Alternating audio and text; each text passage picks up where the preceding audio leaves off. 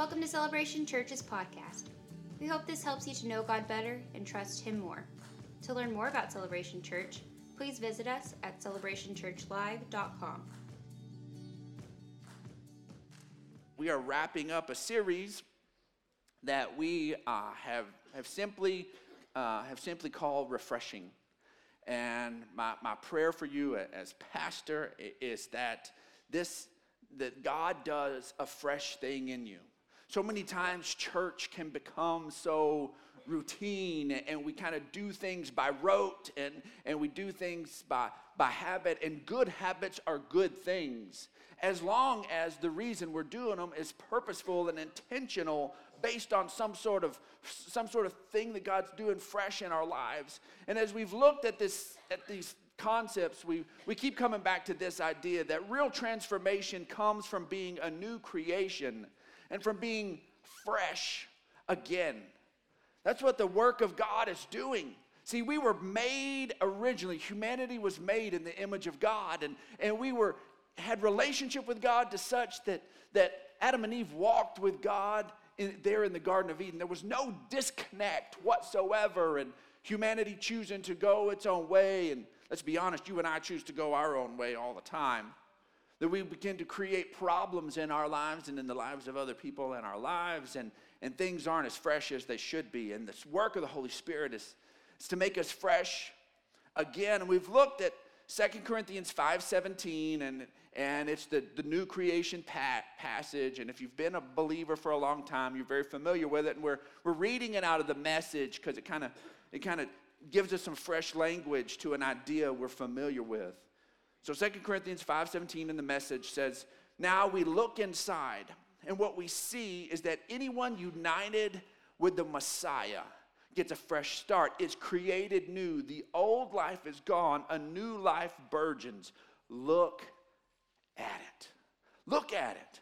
Look for new life. Look for the hand of God working and moving in your life. We have to be conscious of it. Because, like we've said in the, in the previous weeks, we're, we're still have some of the stuff of life hanging on us, and we could real easily fixate on the stuff that isn't quite Christ like yet. But what we need to do is focus where the growth is. We need to focus where the life is, and that will begin to change things. And one place where we ought to be seeing some fresh life as a new creation is in the area of our relationships. See, when you were made new, you were not made new alone. You were brought into what the Bible refers to as the body of Christ. And that body of Christ is this beautiful connection of all Christ followers, all believers who are connected to the head, to Jesus. And we become the body, and then the body begins to function and do what God was, has placed us on this planet to do. And you and I can't ever fully be what we're supposed to be without the body of Christ, without being connected, without fellowship without having life giving relationships. We, we just simply can't do it. Because in relationship, man, all of a sudden there's this, there's this beautiful thing where we're, where we're able to be pulled forward into new things and we're able to be supported when things begin to get rough. I saw this played out whenever I was uh, in church at, and, uh, in Odessa back whenever I was growing up. And I was about the, the fourth grade and the church that we were involved in, we were, did a, a fundraiser. And we did a bike-a-thon. Does anybody remember all the a-thons that used to happen all the time? So we don't do a-thons anymore. I, I, guess they ran their course. So you had all of these a-thons. And you'd get people to, to like sponsor you like so many, so much a mile or so much per everything. Well, the, the big push was to get someone to sponsor you 10 cents a mile because we were going to get on our bikes and we were going to ride 50 miles. And then they would be able to support you with five bucks. And so you, so you would sit there and be able to do that. And if you only made it for a few miles, well, then they were only on the hook for a little bit. Well, I've never been, you know, super athletic. I've shared that with y'all. And so, uh, but I rode my bike and I had everybody else, the older kids had their 10 speeds and all that stuff and I had my good old school uh, banana seat bike. You remember the 1970s banana seat bike, you know, with the with the U-shaped handlebars and and I had my banana seat bike, and man, I was ready to go out and to ride. So I, I, got my sponsorships and I got people, and I did pretty good on my sponsorships. They probably looked at me and said, "He's not going all 50 miles. We can go ahead and we can go ahead and bid big here." So, and uh, anyway, so I was determined. I was determined. Well, Odessa is flat, but it's not completely flat. I found out.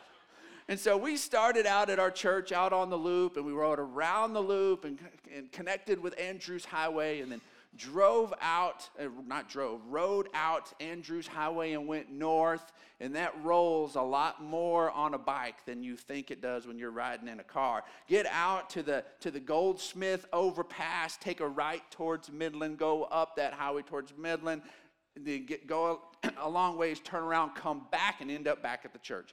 It was a long ride.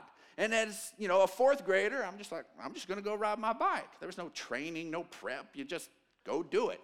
So we start in the wee hours of the morning. It's really dark, which probably wasn't a good idea by the leadership. And so, and so looking back from a different angle in life now. But anyway, so we start out, and I, man, I put my bike up front and I'm there with the big kids, and I'm there with them, and with the, with the junior high and the high school kids, and all of them with their 10 speeds. And man, and I rode. And I rode with them, and I rode with them down to the, to the overpass, and I rode with them to where we had a little lunch and went to turn around. And it was whooping me, but I was not going to stop. And riding along with those guys, and everybody would see me on my little bike, and they were like, man, that's impressive. And they cheered me along. And, and I tell you what, I made it way further, way further on that little bike than I ever would have made it on my own, being surrounded by a cheering squad who was going in the same direction I was going, pulling me along and carrying me forward. But at some point, I ran out of gas. It was just done. And began to sit there, and it's time to turn around and go back. And for about five miles, I stayed with that group. And man, and I was with the lead group and I was doing good, but I burned it all up and I eventually had to fall back. And I accomplished way more with that group. It was amazing. I was super proud of myself that I stayed with them the first half. And I began to fall back. And then I began to fall back some more. And then I began to fall back some more. And what I didn't know, because I had been at the front, but there was a guy by the name of John Richards in his pickup at the very back who was making sure no one was left behind. Well, it wasn't long that I was with John Richards. And he was right behind me. And I would pedal and then pull over and he would stop. And he's like, All right, do you need a, do you need a ride? No, I'm good. I just need a break. I just need a break. And then I get back on my bike and I go a little further. And man, that guy was so patient. And he just let me go until I was done. And then he got out and he picked my bike up and he stuck it in his in his back of his truck and I sit next to him and drive along. And as I'm driving along at 10 years old, I've been picked up and carried when my gas ran out by the guy who ended up, this was the guy when I was seven years old prayed with me around a campfire in the Davis Mountains to say yes to Jesus. This guy who wasn't a pastor, he wasn't, a, he wasn't some sort of a leader, he was a guy who was involved and cared about young people and led me to Jesus. He got to pray with me. My parents, my family led me to Christ. This guy got to pray with me. But was there with me when, when I couldn't go any further. And see, in the body of Christ should be doing both things for us. The body of Christ should see that, that there's more in us than we think we have in us, and coaching us up and carrying us forward and calling the best out of us. But guess what? They shouldn't just do that when all of a sudden we don't begin to, to have that gas anymore, then all of a sudden just say, sorry, kid, and leave. We should find that that same body has been hanging back the whole time and is there as a safety net and is there to be there for us and to pick us up when we can't go on any further. Folks, that is why God puts us in a body. It's not because you don't have any skill sets and you don't have anything to add. It's that all of those other people have stuff to add to you. It's that He wants to bring the best out of you and be able to have things going on in your, when you have things going on in your life. When you're stepping out into destiny, He wants people to be there to, to help carry you forward. And when you're falling on your face, He wants people to be there to help you up. That is what this life in Christ, this life in the body is all about. The, the early Christ followers understood this. Let's look at Acts chapter 2, verse 42. It says, They devoted themselves to the apostles' teaching and to fellowship and to the breaking of bread and to prayer.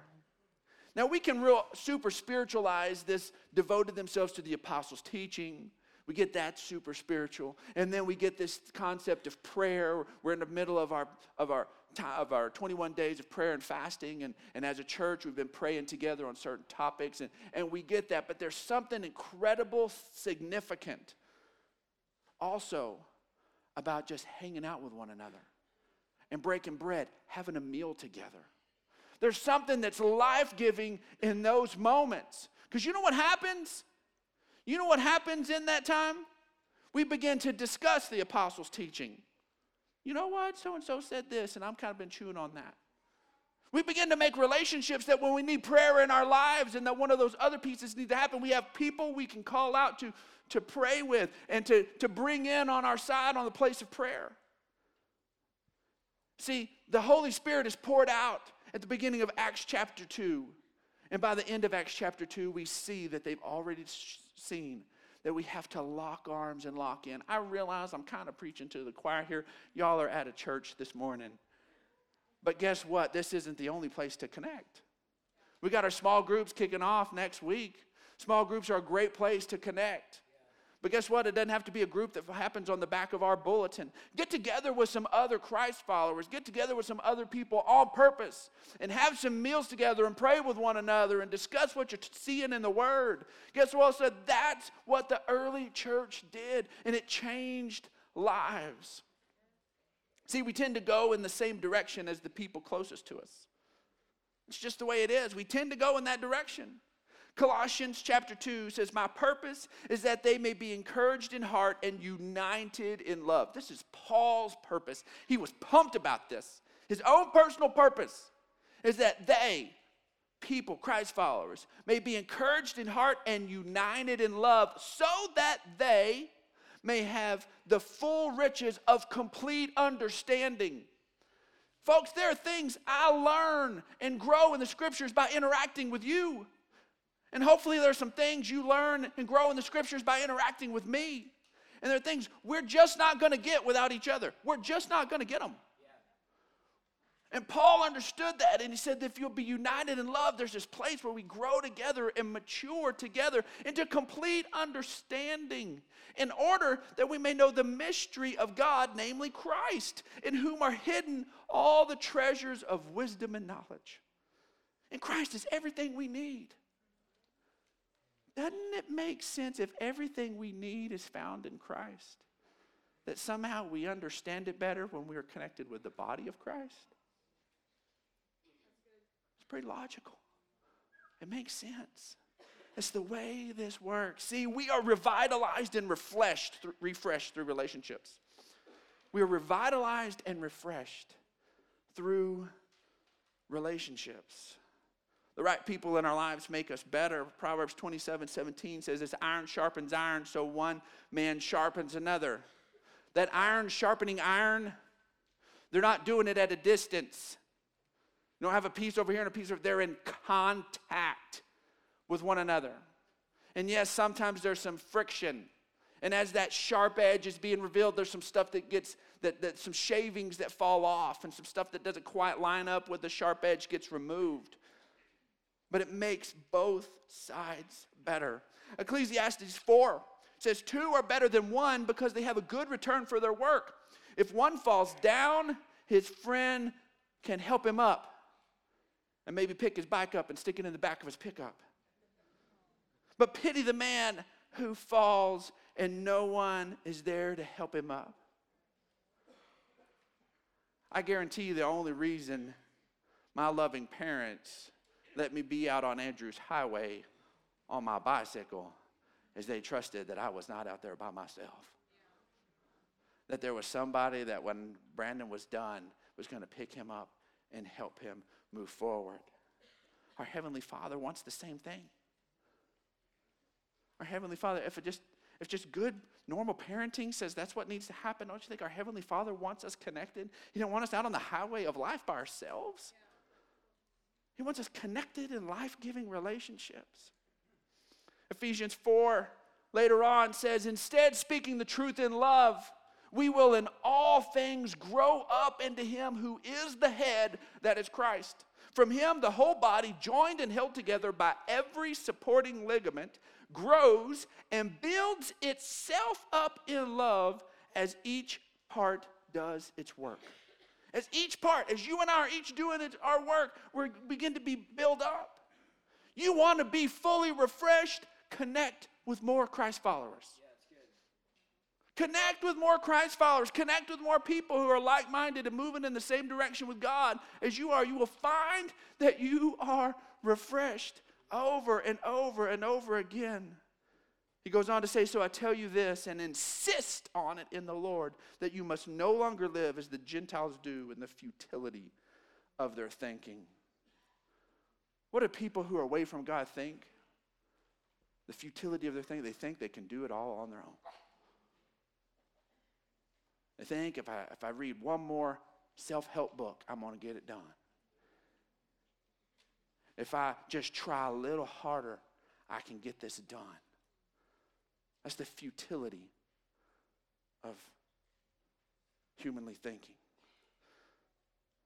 Now, I get this.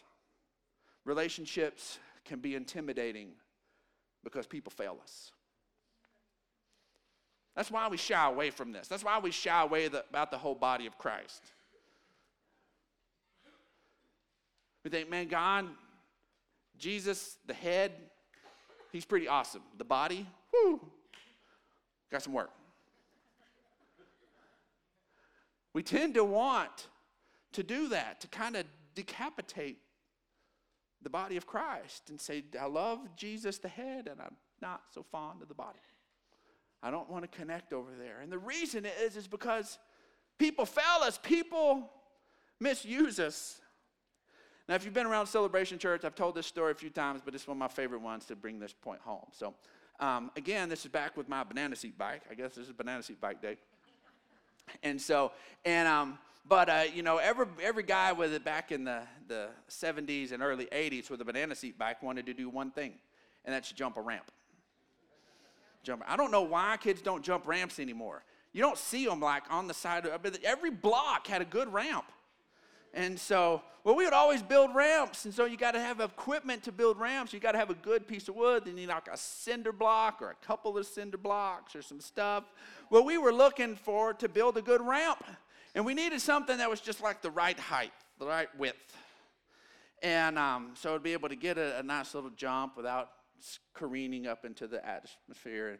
And so, and uh, me and the two neighbor guys were trying to figure this out. And one of them decided that their little sister looked like she she's about the right width. and so we asked Shelly to be our ramp. So we were kind. Don't look at me like that we were nice, and I went and got my mom's front door mat and laid that on the ground and gave her something to lay on. And they got their front door mat and put it on top of her so the board didn't wasn't gonna chafe. We were considerate.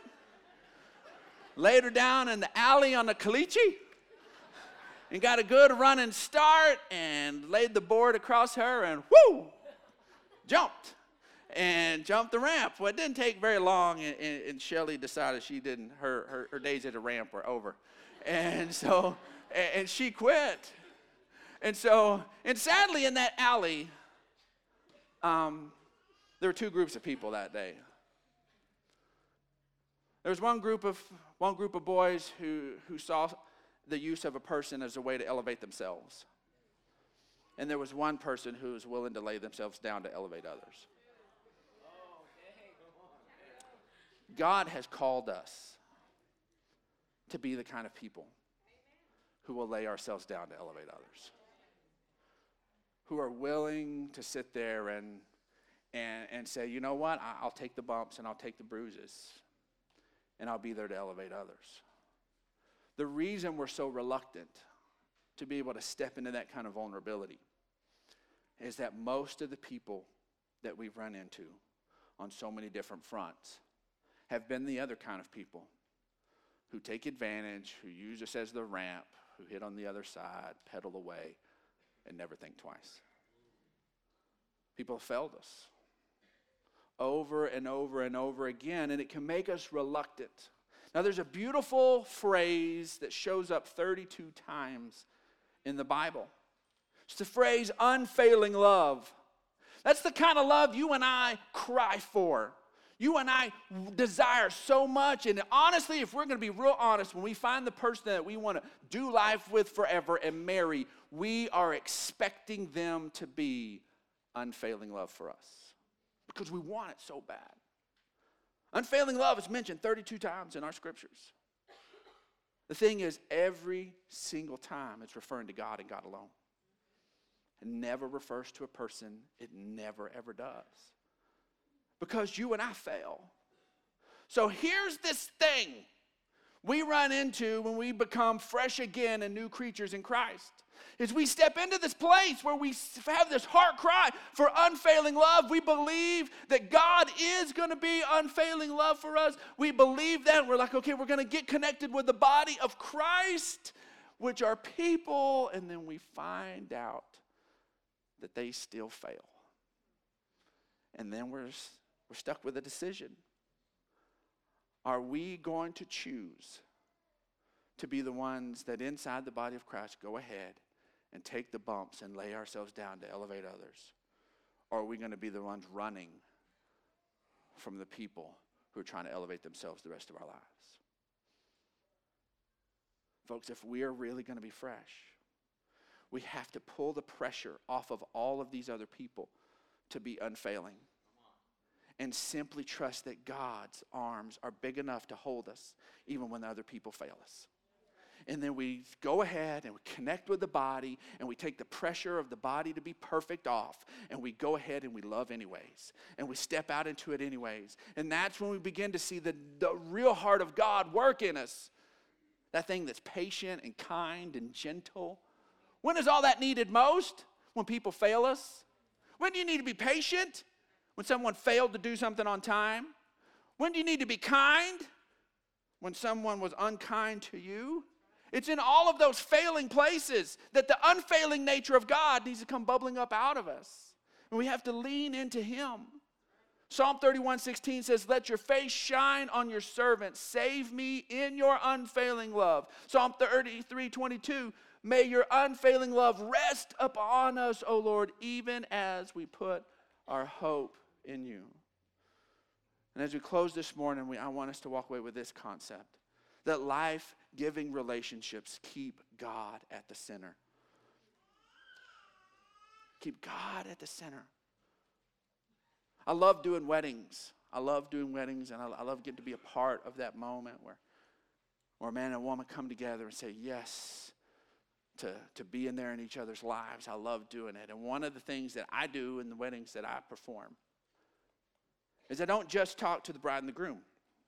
Because, see, the bride and the groom have invited people. I don't invite anybody to the wedding. I show up and I do the wedding. The bride and the groom invite people. And then they select some special people to stand up there next to them and get all dressed up and show up early and to be right there close. And then, even if the microphone fails and all of that stuff, they're close enough to hear those vows with their own ears. And I, in, that, in that ceremony, I talk to those people and I pause with the bride and the groom for a minute and I turn to the bridal party and I begin to speak to them every time I do a wedding. And I say, guess what? You're the people that when things are challenged, when this vows that they're, that they're about to make, when it's challenged, you're the one that's going to hear about it.